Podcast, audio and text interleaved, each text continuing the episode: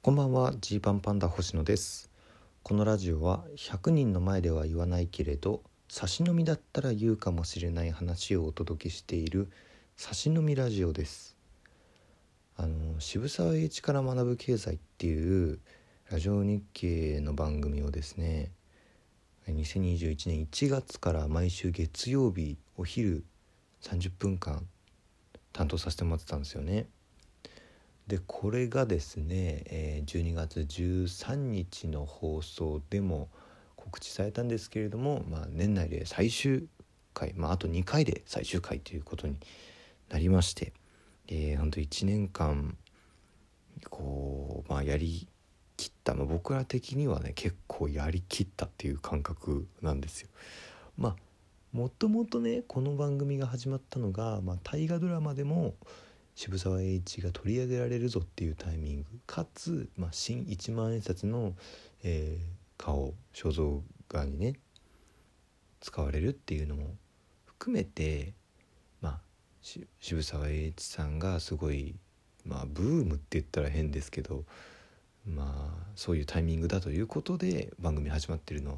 もちろん分かってたんでまあ1年間続けられたらいいのかなと思っていたところちゃんと1年間やれたとやりきれたということでですね、えー、渋沢栄一から学ぶ経済聞いてくれた方本当にありがとうございましたね本当にありがとうございましたもうねえー、まあまなまあ真面目なことまずちょっと言うとほんとちょっとだけ言うと渋沢栄一っていう人のことをねこう毎週学ぶわけですよ。歴史上の人物をねこんな一人をこう深掘って、えー、勉強することってないでしょう。だからもうもう渋沢栄一ちっちゃい頃から、えー、どどういう経緯でどうなって最終的には何をしてみたいなことがもう本当にかなりの量の知識ついて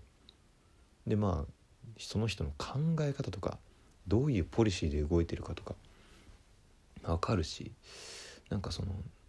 この人だったらこの時こうするだろうなみたいなことがある程度想像つくようなぐらいは渋沢栄一のこと分かるようになった気がするんですよね。でだから歴史ってこれくらい深掘って勉強した方がいいんだろうなって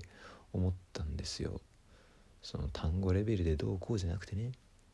えー渋沢栄一っていう名前だけこう覚えたりとかね。資本主義の近代日本資本主義の父と呼ばれた人物は渋沢栄一とかじゃなくてねもっと深いレベルでその合本主義とは何かとか。ねなぜ論語とそろばんの2つだったんだとか。その辺までこう深く知ってようやく一個わかるって。でこれが、えー、いろんな歴史上の人物について行えた日にはこうすごい勉強になってんだろうなって思うしなんかこれから生きる糧みたいなのに、ね、なってんだろうなって思うんですよ。だからねこう多分なんか義務教育上やってる歴史の勉強ってなんか本来必要な歴史の勉強のすごいごくごく一部というかもっともっと深く掘ってったら初めてこの歴史が花開くすごい考える学問になるんだろうなっていうのはね思ったしマジでこの時代を作ってる今の現代の基礎作ってんのは渋沢栄一じゃんっていうのはもうほんと思いますね。でまあこっからはあの愚痴、えー、愚痴なんですけど振り返るとですね、えー、年間45本分の寸劇を私作成いたしました。これはねもう本当に褒めてほしい。すごかったんですよこれ。あのもともとねこの番組が始まるにあたって何かこのちょっとね一緒に、え歴史を学ぶにあたってそれをこう楽しめるような寸劇っていうのを番組の冒頭で2分ぐらい毎回やりたいんですっていうお話を、えスタッフさんから頂いてでちょっと一緒になんかその辺作っていけたらっていうことになって、まあ、結果的にはじゃあ僕が作りますっていうことになってまあ本当にだからネタの台本作るような感じですよ。で45本。45本ですよ。まあ2分2分の台本で45本ですからもう90分よ。映画撮れるって。まあ映画は撮れないけどそんなことじゃ。そうさすがにそこまで言ってないけど。でもでも映画尺ですよ90分。ね。金曜ロードショーですよ。本当にそれぐらいのボリュームの作業をねこうしてきたんですけどね。まあ正直言って全然そのその頑張りまあ頑張りとかいうのも恥ずかしい言いたくないんですよこんなこともね。言いたくないんだけれどもその頑張りがなかなか人の目に見えてない。うん気づかれてない。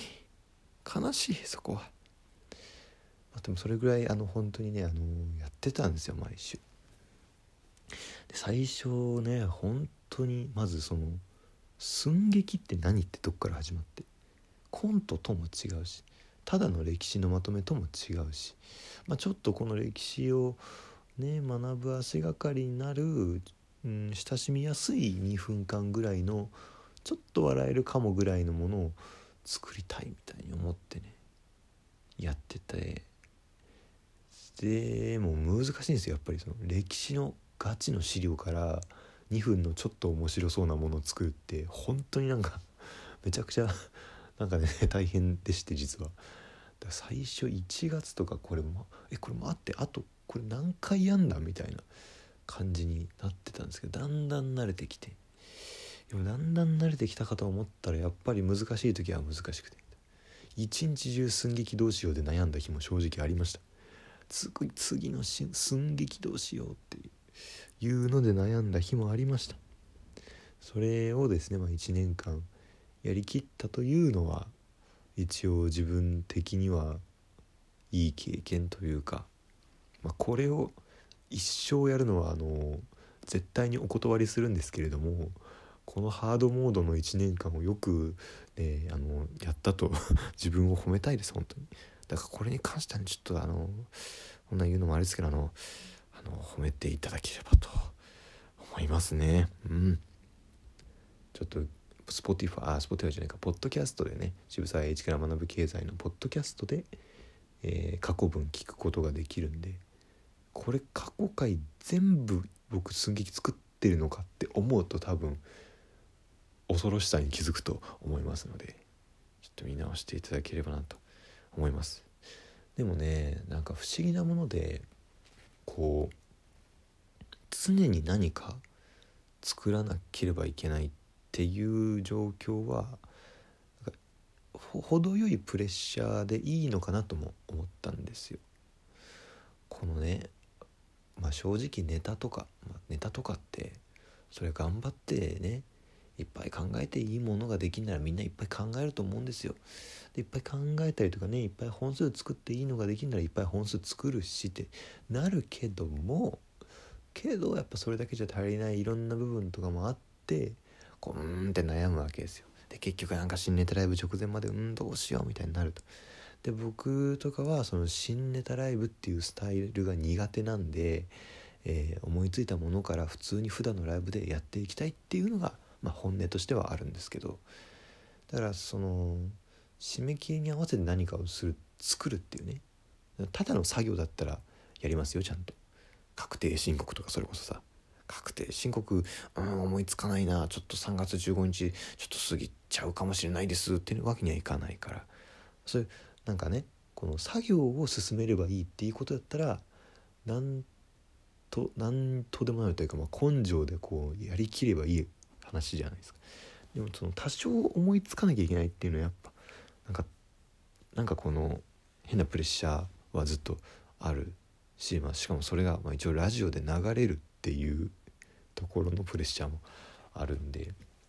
それがこう1年間ずっとねあのうっすら自分に降りかかっているっていうのはまあ周りからしたら全然気にならないとこだと思うんですけど自分的にはねうん程よい負荷だったのかなって思いますね。だから、こういうことをねこう経験しながらみんなまあ売れてる人とかやっぱすごいじゃない？本当に。あれもやってこれもやってこんなこともやってんのかっていうなるけどきっとその程よい負荷まあもっと程よくないかもしんないけど負荷を常に感じながらもいろんなものを生み出したり自分がやりたいことやっていくっていうのは大事なんかなって思いましたね。うん、だからそういうことをまあ今後も自分的にも見つけながらやっていくとなんかねいいことあんのかなって思いますね。うんいやというわけでねまあ本当に1年間聞いてくれた方渋沢栄一から学ぶ経済を応援してくれた方ありがとうございましたまああと、えー、2回ですかね放送あるし、えー、まあポッドキャストでも過去回は聞けるしラジオをお持ちでない方もラジコで、えー、特にエリアフリー登録とかしなくても聞けますのでよければ最終回とかその前の回とか聞いてもらえればなと思いますね。はいというわけで本当に1年間いいお仕事をさせていただいたよっていうお話でしたまあこれがいやもしねもしもう願わくばねもちろんこの渋沢栄一から学ぶ経済もすごい楽しかったけど願わくばまた、えー、違う形でね「オールナイトニッポン」ポッドキャストやったみたいな形でこう自分たちの2人のラジオができたらいいですよね。それはちょっとずっと2022年の目標として持っておきたいと思いますし。それが終わる日にはもうすごいショックなんだろうなとかも思いました。うん。本日はお開きです。